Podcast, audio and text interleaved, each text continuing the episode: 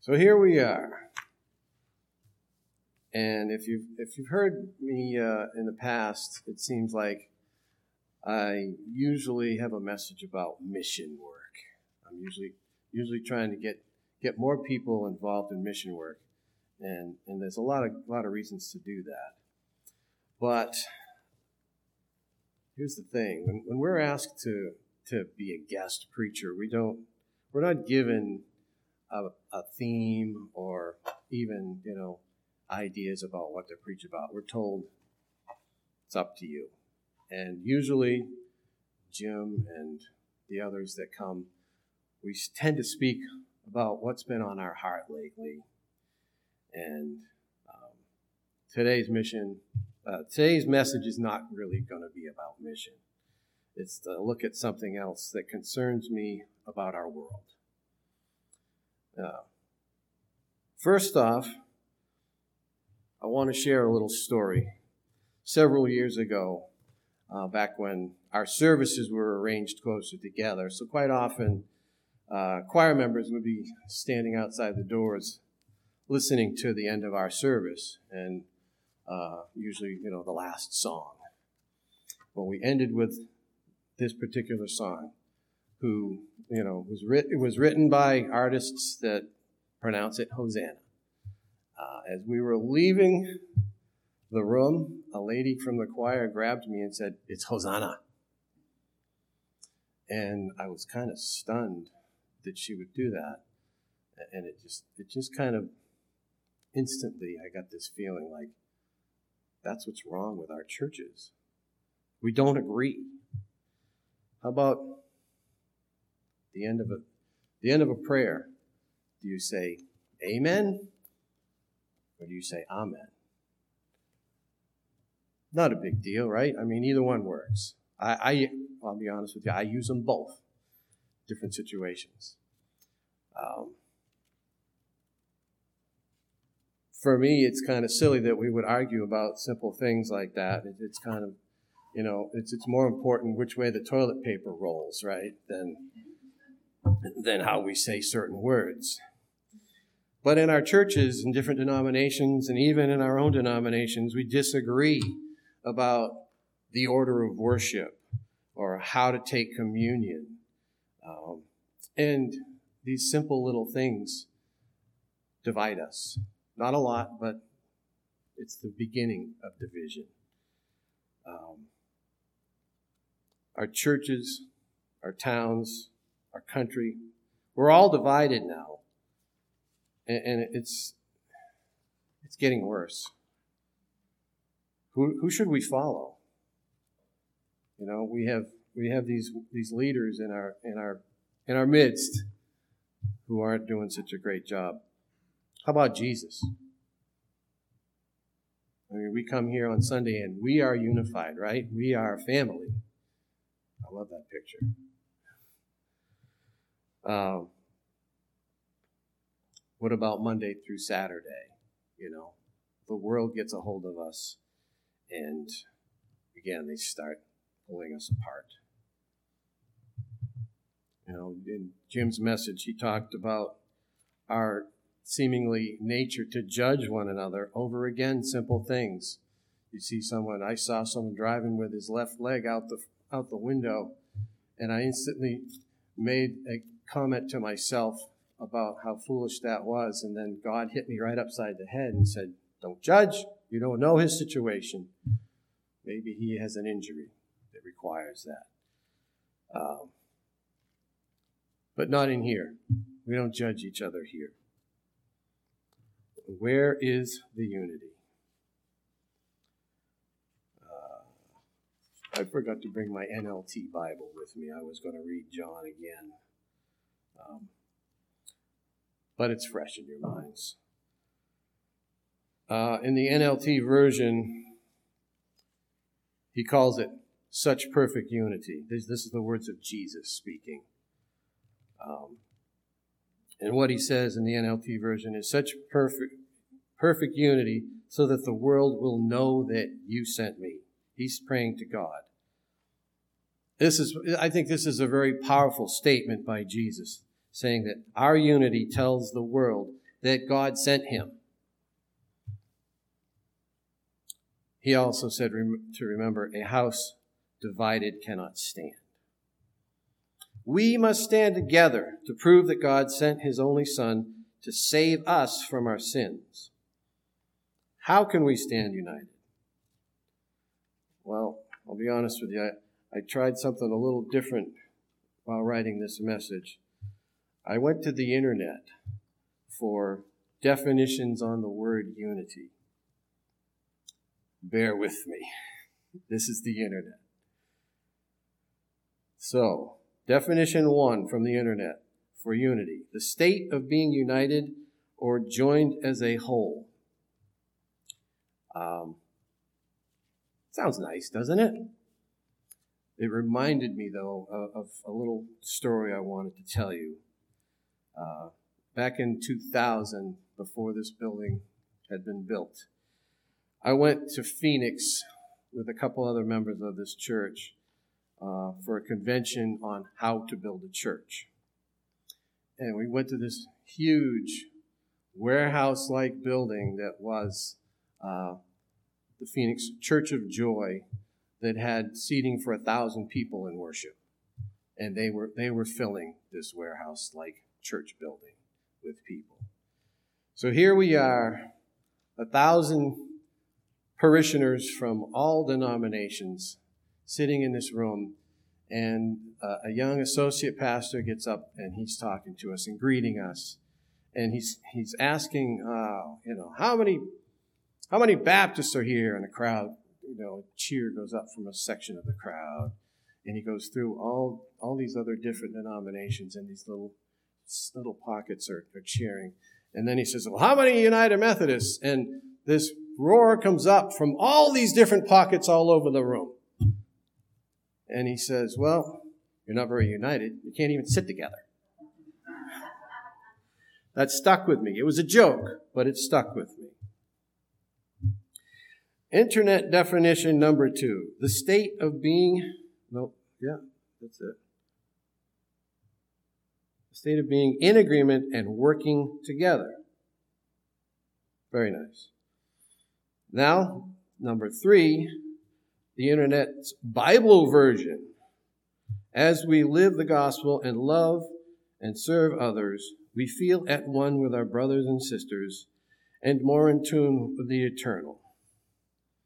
Okay, it's kind of warm and fuzzy, and it references Ephesians chapter two, verse nineteen. Not bad. Uh, there was also a note. When the body of Christ operates in disunity, it paints a false picture of God to the world. Thanks for the reminder. Let's see. Uh, oh, number four from the internet. Jesus' definition of unity. Unity in Christ means love one another in spite of our differences. I'm going to read that again. Loving one another in spite of our differences. Okay, now we've got we've got some talking points, right? And finally, number five, a question on the internet. How can Christians live in unity? Be completely humble and gentle. Be patient, bearing with one another in love. Okay, so at this point, I'm going to hit the like button on that one in the comments. We'll come back to this, um, but I want to shift gears for a second and, and look at the Matthew passage that we read. And uh, how does it fit in here? Well, when I read this passage, I, I have to say I'm kind of embarrassed at how Jesus talks to the woman. It's shocking that Jesus could have been so callous. I'm not sure how he could have could have thought that he was sent only to save the people of Israel. I see this story as kind of an aha moment for the Son of God. The woman's tremendous faith and humility not only convinces Jesus to heal her daughter, but I believe it also reveals to him a much greater calling. He was sent to save us all.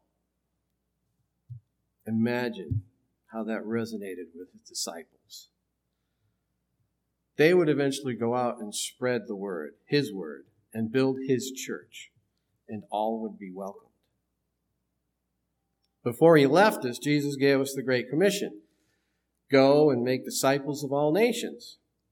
And we're still doing that, aren't we? Hmm. Aren't we? Well, I, I, I mean, we're trying to, but we still don't even sit together. We can't agree on Hosanna or Hosanna or Amen. Maybe we better read those passages again. Jesus prayed to God for us to be in such perfect unity that the world would believe God sent Jesus. And he says it twice. The second time he says that the world will know that you sent me. And it reminded me of the song, They'll Know We Are Christians. You, you all know it. They'll know we are Christians by our love, by our love. Yes, they'll know we are. Yeah. It's got eight verses, and it's kind of repetitive, but it drives a point. The world will know us because of our love for not just each other, but for everyone. Whew. I'm getting tired. uh, so how can we show such perfect unity? How can we show the world such perfect unity? I'd say we need some of internet definition number four, some of internet definition number two, and some of internet definition number three. And heck, let's throw in number five as well. Let's review a little bit. Number four, love each other despite our differences. We have allowed ourselves to be divided by following leaders who I, whose ideals and intentions are not based on the teachings of Jesus. Far from it. We must turn to God in prayer and follow the ways of Jesus. Number two, the state of being in agreement and working together. I love this. The Church of Jesus Christ is the greatest team ever assembled. Amen? Amen. If God is for us, then who can stop us? Truly, no one. Internet definition number three. As we live the gospel and love and serve others, we feel at one with our brothers and sisters, bless you, and move in tune with the divine. Love and serve each other. Love and serve each other? Correct me if I'm wrong, but that sounds like mission work to me. Sorry, I guess this is going to be another message about mission. uh, Clearly, we do have a lot of work to do. The last two and a half years were hard for everyone, but we're back in church now, some of us at least. We need to reconnect with our brothers and sisters, get the team back together, so to speak, and revive some of the ministries that couldn't happen during the pandemic. It's taking time to get everything up and running again, but we're working on it. We are determined to get it going. So let's pray for God to lead us to his work and then help us join him in it. If we put God first in our lives, we can make the world better. I want to say that again.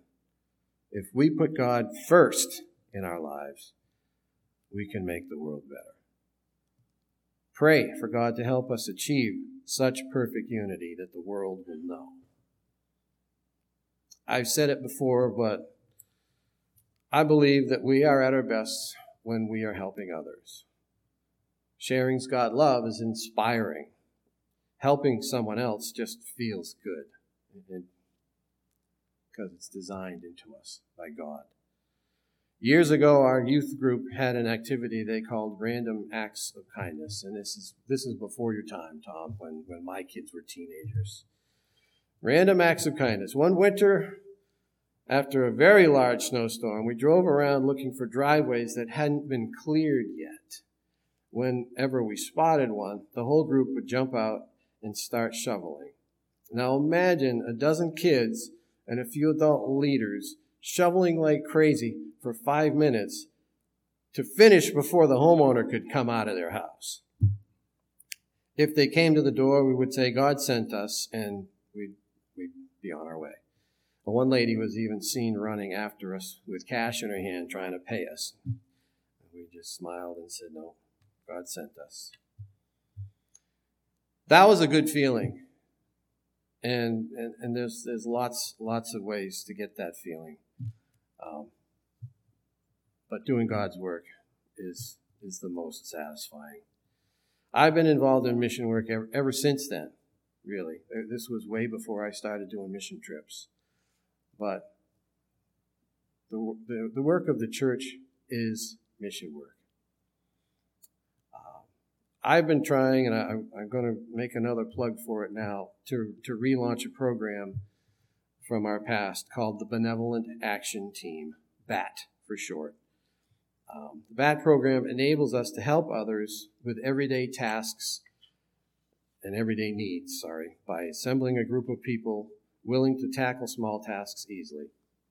A call comes to the church asking for help hanging curtains, putting an A C unit in a window, maybe some light yard work or cleanup, anything around the home that, that people might need help with. A message will go out to the group, and anyone on the team that is able to can choose to help out. And this usually gets done very quickly. Usually within a couple hours, we, we've got an answer to the group message that someone has volunteered to do it or has already accomplished the task. Um, so it's, it's, a, it's a great way that we can get out and do daily good deeds.